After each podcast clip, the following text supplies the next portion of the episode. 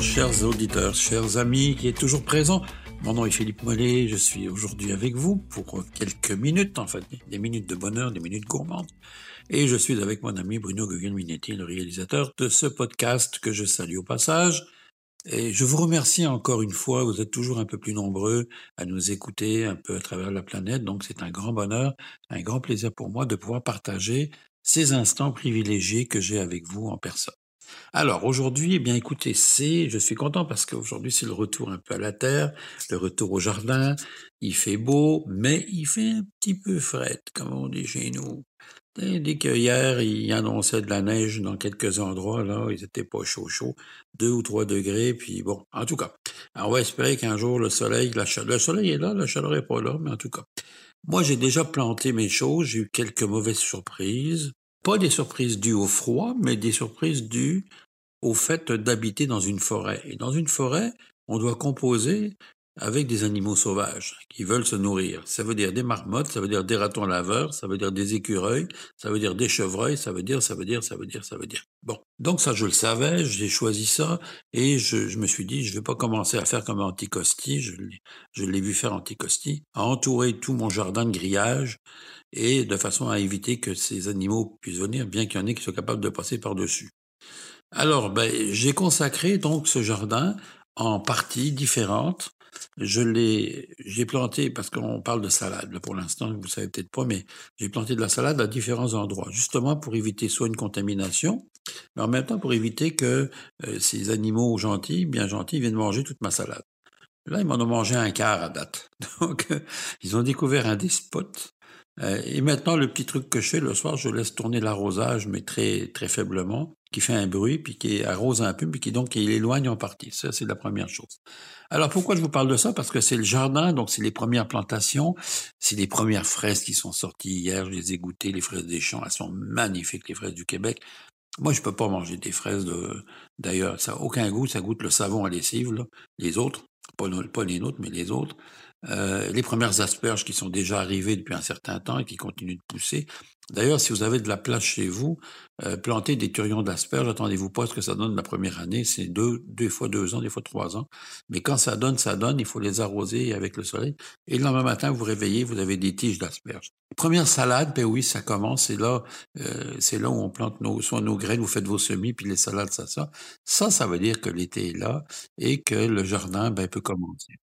Je ne sais pas si vous vous souvenez, l'année dernière, je vous avais parlé de mes tomates et je vous avais dit que j'avais des problèmes avec les culs noirs, c'est-à-dire que les feuilles étaient noircies, puis le cul des tomates, le, dos des tomates, qu'on appelle carrément la maladie du cul noir, était, un problème. Donc, on a, j'avais été obligé de déterrer puis de, jeter. Là, cette année, je me suis dit, c'est pareil. Premièrement, on met pas toutes nos tomates au même endroit. Hein. Ça, j'ai appris ça. Encore là pour protéger des, des contaminations qu'il pourrait y avoir. Et deuxièmement, je me suis renseigné depuis le temps et je vais vous annoncer, je vais faire profiter de cette nouvelle.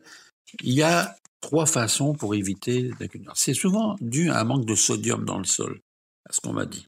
Donc, le manque de sodium, vous pouvez le compenser soit en achetant directement du sodium que vous trouvez par exemple dans les centres de jardin et que vous allez diluer avec de l'eau. Donc, vous mélangez tout avec de l'eau, vous vaporisez ensuite le plus possible au pied, un peu sur les feuilles, mais le plus possible au pied. Deuxième façon d'ajouter du, sodium, si vous avez des coquilles d'œufs. Vous allez mettre vos coquilles d'œufs au pied, donc écraser les coquilles d'œufs, vous allez les mettre au pied des, tomates. Et la troisième façon, c'est du lait en poudre que vous allez diluer, parce que dans le lait en poudre, il y a plein de sodium, vous allez le diluer avec de l'eau, comme pour faire comme on fait avec le sodium, et vous allez arroser comme ça euh, vos tomates. On verra le résultat. Pour l'instant, je suis sceptique, mais on verra le résultat. Mais j'espère que je vais pas. Vous savez, quand vous plantez des petites tomates que vous avez chouchoutées pendant un certain temps et que vous dites, je vais manger des bonnes tomates du jardin ancestral, puis que vous avez des variétés que vous avez choisies, puis là, vous arrivez, là, vous voyez ce qui, commence à arriver, puis ça va vite, là.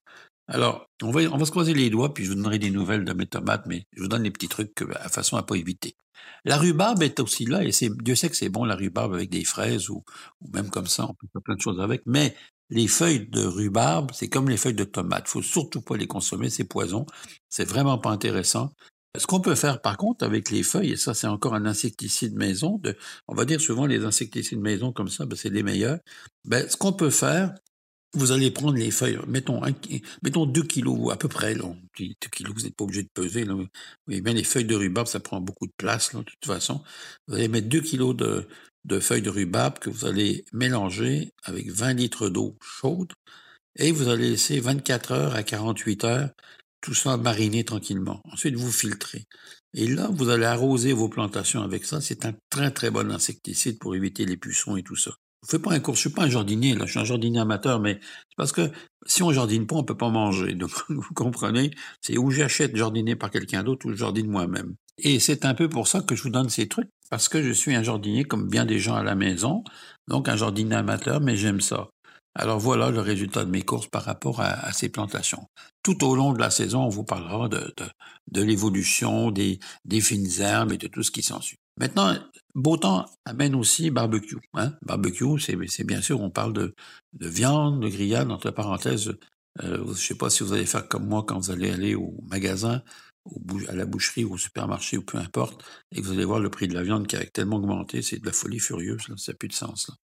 Alors, il y a une chose que vous pouvez faire sur le barbecue, vous le savez peut-être pas, mais c'est cuire des huîtres. L'avantage qu'elles vont avoir, les huîtres, les huîtres chaudes, c'est bon. Hein. Servez ça avec un petit beurre fondu au citron, euh, avec un petit beurre à la ciboulette. Eh ben, vous simplement, vous lavez vos huîtres au préalable, vous les mettez à feu moyen sur le barbecue, directement sur la grille, et elles vont ouvrir toutes seules. L'avantage, c'est que les huîtres, vous n'avez pas besoin de les ouvrir. Alors, il y, a des gens qui rébutent les huîtres, le, on va dire l'aspect gluant de l'huître, qui n'aime pas l'huître crue. Eh ben, quand vous avez des huîtres chaudes qui s'ouvrent toutes seules, donc vous pouvez ensuite garnir de la sauce que vous voulez. Hein. Vous pouvez mettre une sauce avec euh, euh, un peu plus épicée, avec du Worcestershire sauce, avec euh, du, poivre, avec bon, enfin peu importe. On a nommé l'estragon aussi. Hein. L'estragon va très très bien avec les huîtres. Et vous allez servir ça donc chaud, grillé, c'est très intéressant. Alors je recommande cette découverte que moi j'ai faite moi-même et vraiment intéressante. L'autre chose dont je voulais vous parler, c'est parce que l'année dernière, j'étais assez content d'avoir planté de la verveine. La verveine, bah, c'est une plante d'infusion que l'on peut servir à la fin d'un repas, mais qu'on peut servir aussi dans des salades de fruits, dans des mélanges l'été que vous faites avec des mélanges des cocktails, des mélanges aromatiques. Alors, ce sont, vous allez les retrouver en plan. Le, principal, c'est de les acheter en plan. Le meilleur, c'est de les acheter en plan. Et vous allez tout simplement voir la progression durant l'été. De, ça pousse relativement vite, mais de ces espèces de tiges qui grandissent, ainsi de suite. Et vous pouvez les consommer donc fraîches. Donc vous les faites infuser comme on fait infuser du thé ou n'importe quoi. Vous allez voir, c'est un pur délice. Moi, je, la verveine, et l'avantage que l'on a, c'est que lorsque l'été est fini, ben, vous prenez vos feuilles de verveine ou vos pieds, vos plants de verveine, vous les coupez, vous les suspendez par la, tige, et vous allez les avoir tout l'hiver pour vous faire des tisanes l'hiver en pensant à l'été. C'est absolument remarquable. Euh, en terminant, je voudrais vous dire que aussi, si vous avez de l'estragon, si vous achetez de l'estragon, achetez toujours l'estragon français qui est, qui est, vraiment supérieur en qualité au niveau du goût. Pas parce qu'il est français, parce que ça s'appelle comme ça. Je sais pas pourquoi mais euh, le goût est très alisé, très intéressant. Et l'estragon, pour moi, c'est l'ami des viandes blanches. Donc, le, soit à la crème, à la volaille, vous mettez un peu d'estragon dedans. Une salade avec quelques feuilles d'estragon dedans, ça change. C'est le bonheur total. Alors, vous voyez, donc euh, c'était une émission ensoleillée, c'était l'été. Et ce qui est le fun, c'est qu'on va se retrouver comme ça à parler du jardin tout le temps parce que on verra ensemble l'évolution. Euh, je, je, vais parler avec mon réalisateur pour voir si on a moyen de se rejoindre quelquefois, si c'est possible, d'avoir vos emails ou d'avoir des questions, mais ça pourrait être intéressant. En tout cas, on verra. Pour l'instant, je vous souhaite une belle journée. J'espère que vous allez profiter de ces soleils, de ces soleils, parce qu'ils sont différents d'un coin à l'autre. Et euh, à propos, faites pas de fumage chez vous. Hein. Vous n'avez pas besoin, avec ce qui sent rien que la fumée qu'on va récupérer. Vous pouvez boucaner. Non, c'est pas, pas vraiment une bonne joke, ça.